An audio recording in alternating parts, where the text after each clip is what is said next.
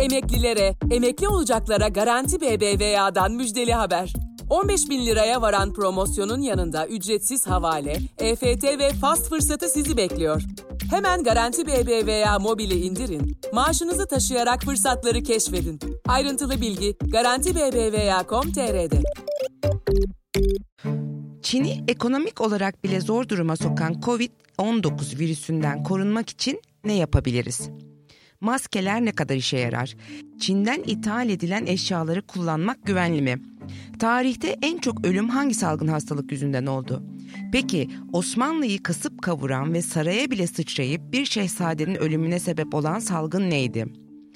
Peki ee, insanlar akıllarını başlarına toplayıp iklim, hayvan, insan ve çevreyi bir arada düşünmezse başımıza daha neler gelecek? Hadi başlıyoruz. Haber podcastle buluştu. Kısa Dalga yayında. Bizi Kısa Dalga Net ve podcast platformlarından dinleyebilirsiniz. Ee, birisinin hastalandığı tespit edildi. Onun yaşadığı e, site karantina altına alınıyor. O sitedeki herkes kontrol ediliyor, onlara ulaşılıyor işte mesaj yoluyla bir şekilde e, apartman yöneticileri vasıtasıyla belki sadece tahmin yürütüyorum.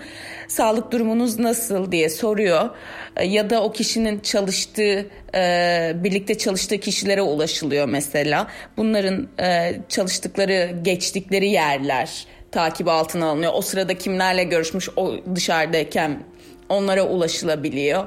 Böyle bir ciddi bir takip sistemi var. Onun dışında insanlar birbirine şüpheyle yaklaşıyor mu sokakta mesela? Ee, çok şüpheyle yaklaştığını söyleyemem. Normalde de maske takıyor Çinliler hani hava kirliliğinden dolayı. Maske aslında Çin'de çok e, yabancı bir eşya, bir görüntü değil. İnsanlar hava soğuk olduğunda kışın da maskeyle takıyorlar yüz bölgesini kapatmak için mesela. Hani e, Çin'de sokakta maskeyle görmeye insanlara alışkınız. Ama hava kirli olduğunda maskesiz çıkan insanlar da vardı ama şimdi yok. Hani herkeste maske var. Tek fark bu olabilir. Ve insanlar şu an maskesiz çıkanlara belki baskı uyguluyor bunu söylemek mümkün. Mesela geçenlerde bir arkadaşım bahsetmişti bu ilk e, salgınla mücadeleyle ilgili talimatlar ilk açıklandığı sırada sokağa maskesiz çıkmış ve resmen terörist muamelesi gördüm dedi. Taksi kabul etmiyor, insanlar garip garip bakıyor. O baskıyı hissettim demişti. Şimdi sokağa çıkarken tabii ki herkes maske takıyor. Yani maskeniz yoksa AVM'ye girmenize bile izin vermiyorlar çünkü. Ya da, ya da işte bu arkadaşımın vakasında olduğu gibi taksiye e, bindirmiyorlar. Öyle bir şüphe yok ama neden önlemini almıyorsun? Neden bu kadar sorumsuz davranıyorsun diye insanlara bir tepki var. Koronavirüs güncesi dosyamızın birinci bölümünde de konuğumuz olan Sıdal Utkucu, koronavirüs karantinası altındaki Pekin'deki yaşamdan böyle örnekler anlatıyor. Gazeteci Sıdal Utkucu 5 yıldır Çin'in başkenti Pekin'de yaşıyor. Maske meselesine geleceğiz elbette ama önce şu sosyal medyada insanlara dehşet senaryosu anlatanlara bir bakalım. Evet durum ciddi ama serin kanlı olmakta fayda var. En azından uzmanlar bunu diyor. Bu arada hemen bir iki güncelleme yapmakta fayda var. Evet koronavirüs nedeniyle ölenler 1500'e yaklaştı. Enfekte olanlar 160 bine çoktan geçti. Ayrıca daha önce bir ismi olmayan virüsün artık bir adı var. Covid-19. Bir de umutlu bir haber olsun. Covid-19 taşıyan hamile bir kadın sağlıklı bir kız çocuğu dünyaya getirmiş. Ben Kısa Dalga'dan Nazan Özcan. Kulağınız bizde, Kısa Dalga'da olsun. Haber podcastle buluştu. Kısa Dalga Podcast. Dönelim sosyal medyada yayınlanan dehşet senaryolarına. Söz birinci bölümde de bilgisine başvurduğumuz Başkent Üniversitesi Enfeksiyon Hastalıkları bölümünden Profesör Doktor Özlem Azar. Sadece yeni koronavirüs konuşuyoruz ama influenza örneğin yılda 300 ila 500 bin kişinin dünyada toplam 300 ila 500 bin kişinin ölümüne yol açan bir hastalık. Ama onu çok konuşmayıp şu anda biz tabii yeni koronavirüsü konuşuyoruz. Biraz bilinmezlikler e, panik e, olmamıza yol açıyor. O bilinmezlik Çin'de ve dünyada yayıldığı için bütün ülkelerde olduğu gibi Türkiye'de de elbette tedirginlik yaşanıyor. Hatta insanlar çekik gözlü birini bile görünce tuhaf hatta ırkçı tepkiler verir oldular. Oysa Özlem Azap şu an Türkiye'de endişe edilecek bir durum olmadığının altını çiziyor. Evet Çin'deki Türkiye'liler Türkiye'ye getirildi ama kimse de virüse rastlanmadı. Özlem Hoca da Türkiye'nin aldığı önlemlerin yeterli olduğu kanaatinde. Ee, yani Çin e, yeni koronavirüs hastalığı geçirmesi için bir kişinin e, hastalık bulgularının yanı sıra son iki hafta içinde ya Çin'e gitmiş olması lazım ya da Çin'den gelen bir hastayla temas etmiş olması lazım. Hı hı. Başka türlü hani kendiliğinden bu virüs ortaya çıkamaz. Ee, yanlış bilgi bazen paniğe sevk edebiliyor. Ee, şu anda bizim e, solunum yolu virüsleri içinde e, yeni koronavirüs bizim için bir risk aslında oluşturmuyor Türkiye'de yaşayan kişiler olarak. Peki tanı konabilmesi mümkün mü hastalığa? Yani tanı konabilir mi yeni koronavirüs enfeksiyonuna Türkiye'de? Evet tanı konabilir. E, testler yapılabiliyor. Nitekim şüpheli olgularda ve e, Çin'den gelen e, şu anda karantina altına alınmış olan olgularda bu testler yapıldı ve negatif bulundu. İşte bu yüzden sakin kalmak önemli. Fakat tedbir almak şart.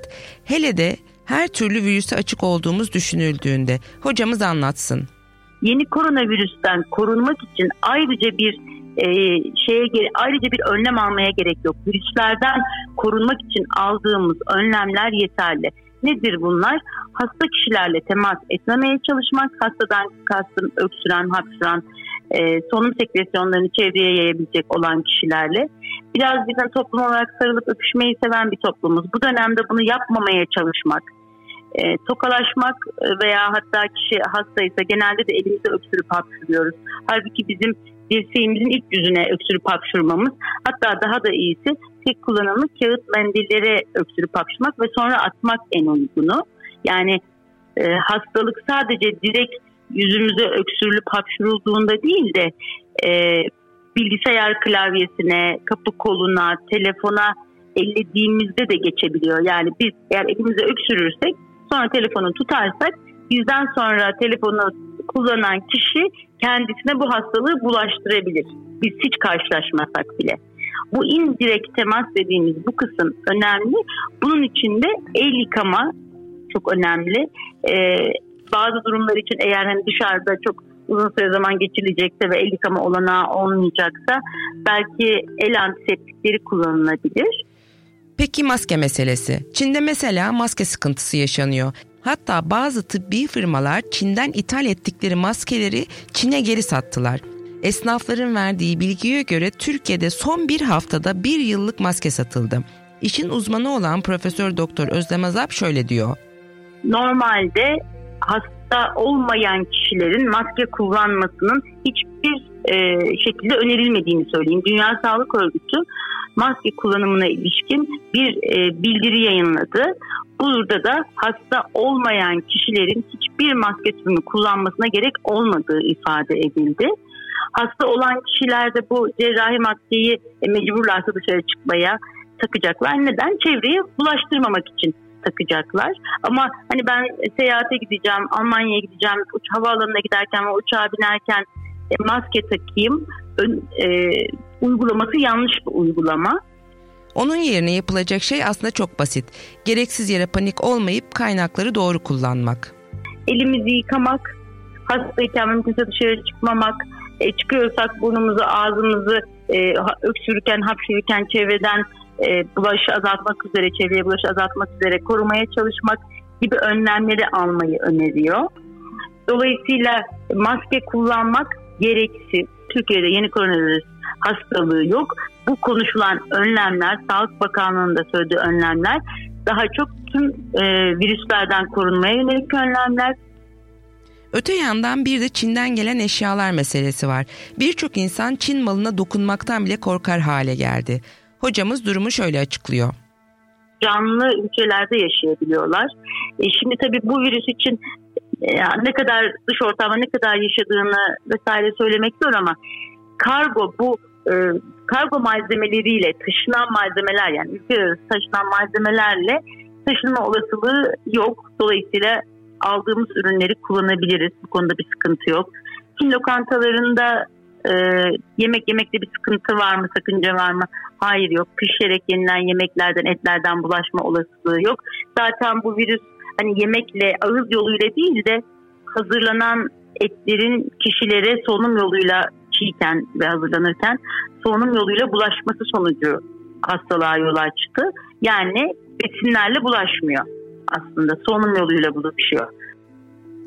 Bu noktada uzmanların tek sağlık dediği yaklaşım önem kazanıyor. Yani insan, hayvan ve çevreyi kapsayan anlayış. Durumu yine koronavirüsten başlayarak Profesör Özlem Azap anlatsın. Muhtemel sorumlu e, yarasalar gibi görünüyor. Çünkü SARS'ta ve MERS'te de benzer şey olmuştu. Örneğin SARS'ta e, mis kedilerine yarasalardan bulaşmıştı. E, mis kedileri de insanlara e, mis kedilerinden insanlara bulaşmıştı. Nasıl? Maalesef ki e, mis kedilerini yiyen e, etini yiyen kişilere bulaştığı için ortaya çıkmıştı.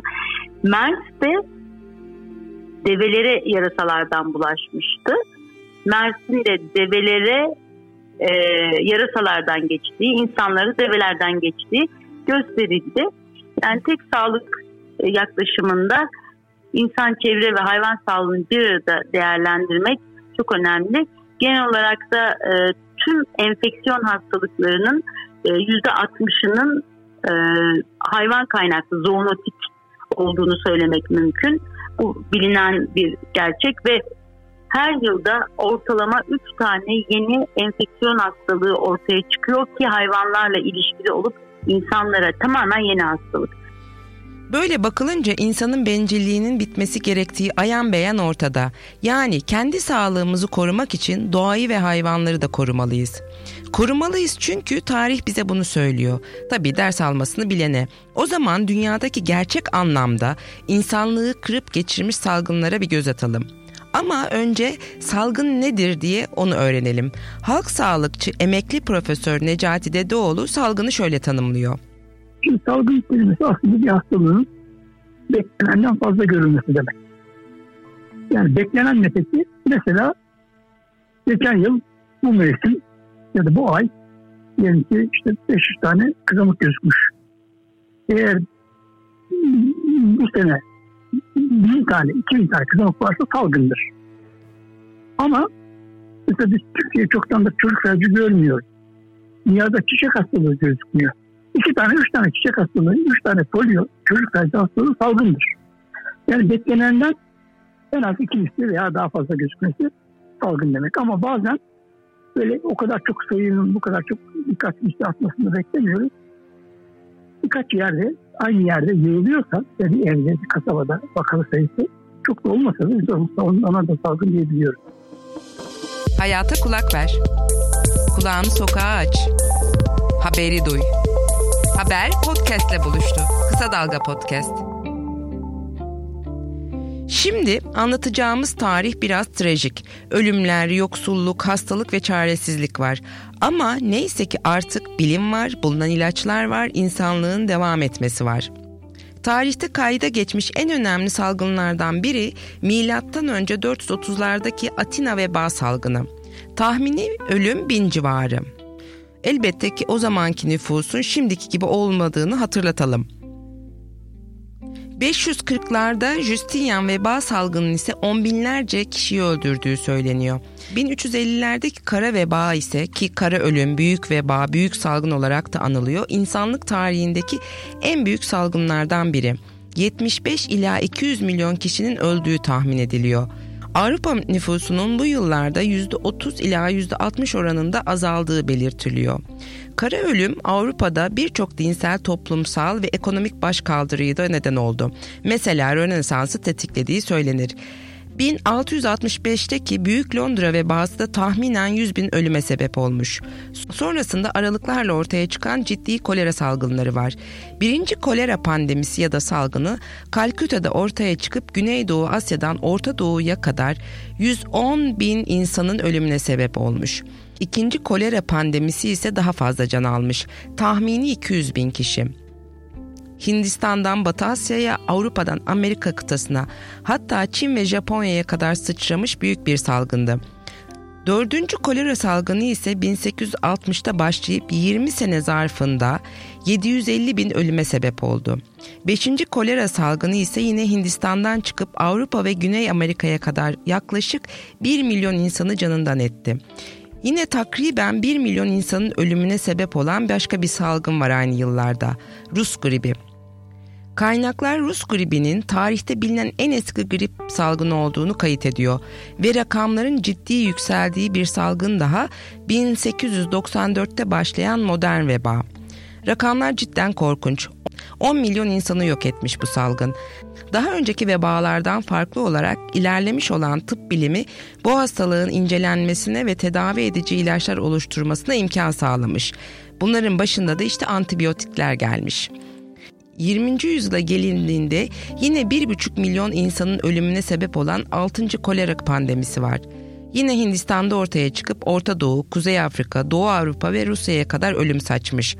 20. yüzyılın başında Avrupa'yı kırıp geçiren İspanyol gribi sahneye çıkmış. Birinci Dünya Savaşı'nı takip eden yıllarda 500 milyon insana bulaşan virüs dünyada 50 ila 100 milyon arasında insanın ölümüne neden olmuş. Bu sayı Birinci ve İkinci Dünya Savaşlarında ölen insanların sayısından kat ve kat fazla.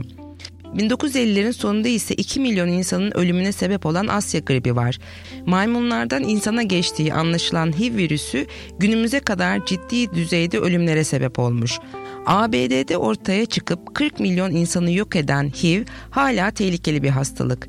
7. kolera pandemisi ise 1961'lerden günümüze kadar devam eden bir salgın. 570 bin insanın yok olmasına neden olduğu düşünülüyor. 60'ların sonunda bir grip salgını daha var. 1 milyon kişiyi öldüren Hong Kong gribi. Yakın zamanlarda ise Özlem Azap hocamızın anlattığı gibi SARS ve MERS sahnede.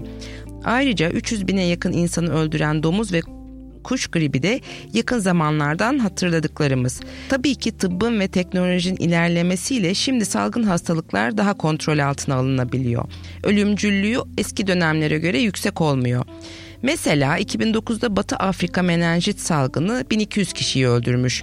2001'de başlayıp 2017'ye kadar devam eden Haiti kolera epidemisi ise 6700 cana mal olmuş.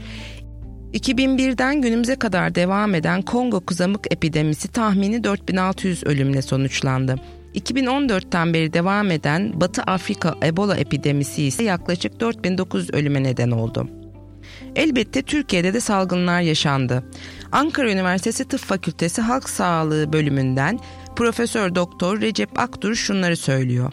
Bundan 40 yıl önce bulaşıcı hastalıklar denildiğinde Türkiye'de difteri, boğmaca, tetanos, kızamık, dizanteri gibi hastalıklar akla geliyordu. Ancak günümüzde bulaşıcı hastalıklar denildiğinde AIDS, Kırım Kongo ateşi, SARS, kuş gribi ve yeni enfeksiyon hastalıkları hakim oluyor diyor. Ee, yine halk sağlığı uzmanı olan Profesör Doktor Necati Dedeoğlu ise şöyle anlatıyor. Şimdi bir zamanlar yani Osmanlı'nın yani daha Orta Çağ yakın dönemlerinde bütün dünyanın en çok korktuğu hastalık vebaydı. Ee, ve tabii bu veba Osmanlı'da da vardı ve büyük ölümlere yol açmıştır. Veba o yılların en korkunç hastalığıydı. Çünkü çok ölümcüldü ve Avrupa'yı kasıp kovmuştur. Yine e, belki ondan daha sonraki dönemlerde kolera aynı şekilde Avrupa'yı kasıp kovulmuştur. Türkiye'de de, Osmanlı'da da vardı kolera. Bunlar çok büyük salgınlardır. Ee, işte daha sonra grip salgınları, işte mesela Asya gribi, ee, pek çok 150 milyon kişi öldürdüğü düşünülüyor Asya gribinin. Onlar geldi işte. Ee, çiçek salgınları vardı. Çok şükür çiçeği hastalığın 1978'den beri görmüyoruz artık kötü kazındı. Ama bir ara çok yaygındı ve çok kötü. Türkiye'de de yüzünde bir tür yara olan, körlük yaşayan insanlar var şeye bağlı olarak. Ee, sıtma yine bizim ülkemizde çok şükür uzun süredir göremiyoruz.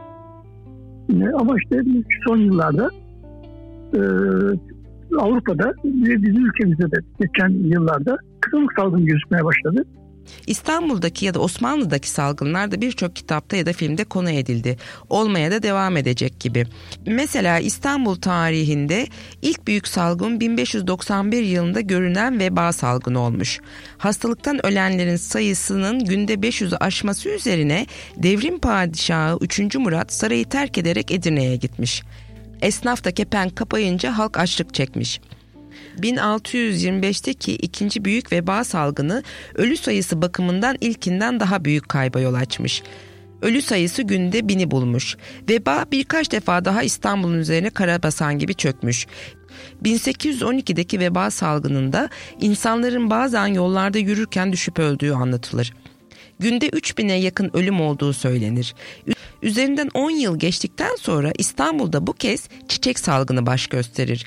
5000'e yakın kişinin ölümüne sebep olan çiçek salgınının saraya sıçradığı, bir şehzade ile iki sultanın da öldüğü kayıtlara geçer.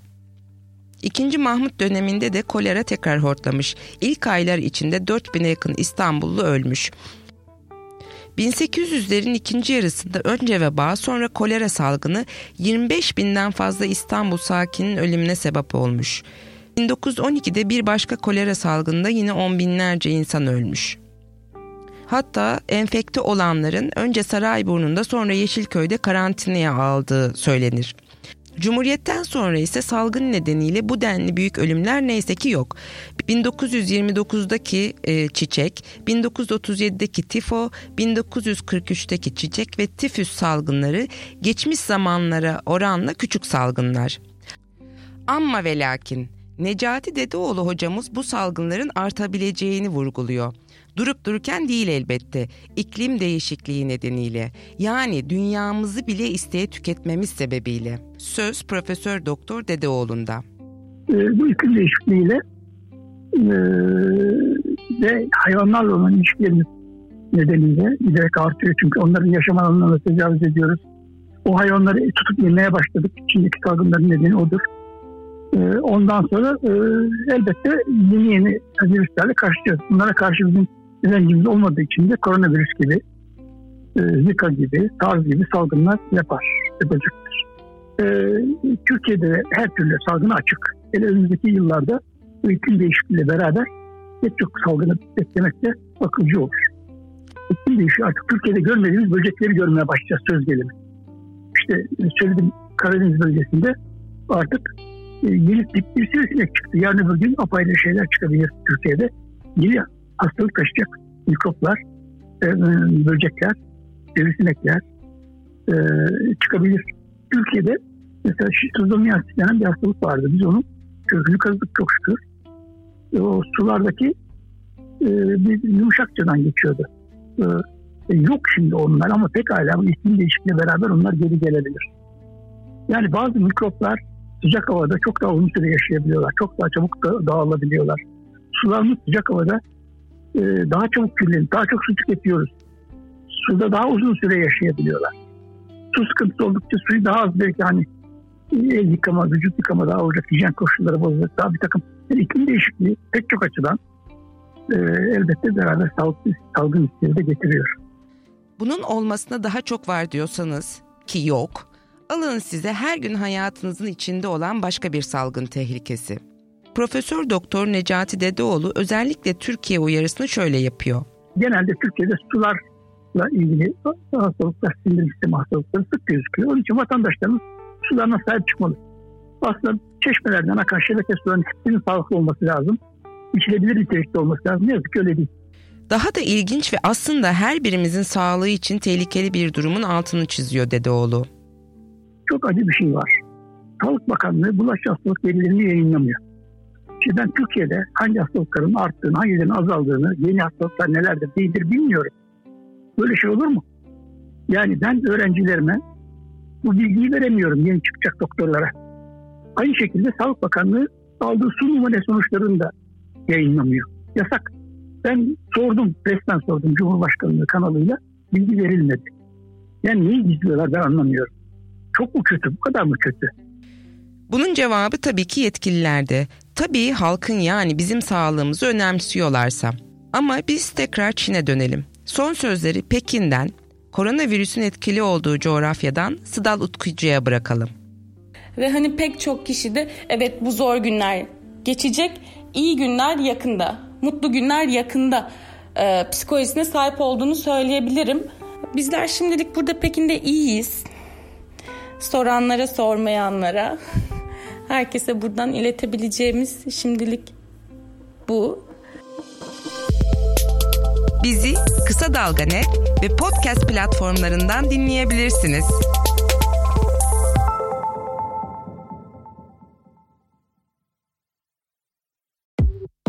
Emeklilere, emekli olacaklara Garanti BBVA'dan müjdeli haber. 15 bin liraya varan promosyonun yanında ücretsiz havale, EFT ve fast fırsatı sizi bekliyor. Hemen Garanti BBVA mobili indirin, maaşınızı taşıyarak fırsatları keşfedin. Ayrıntılı bilgi Garanti BBVA.com.tr'de.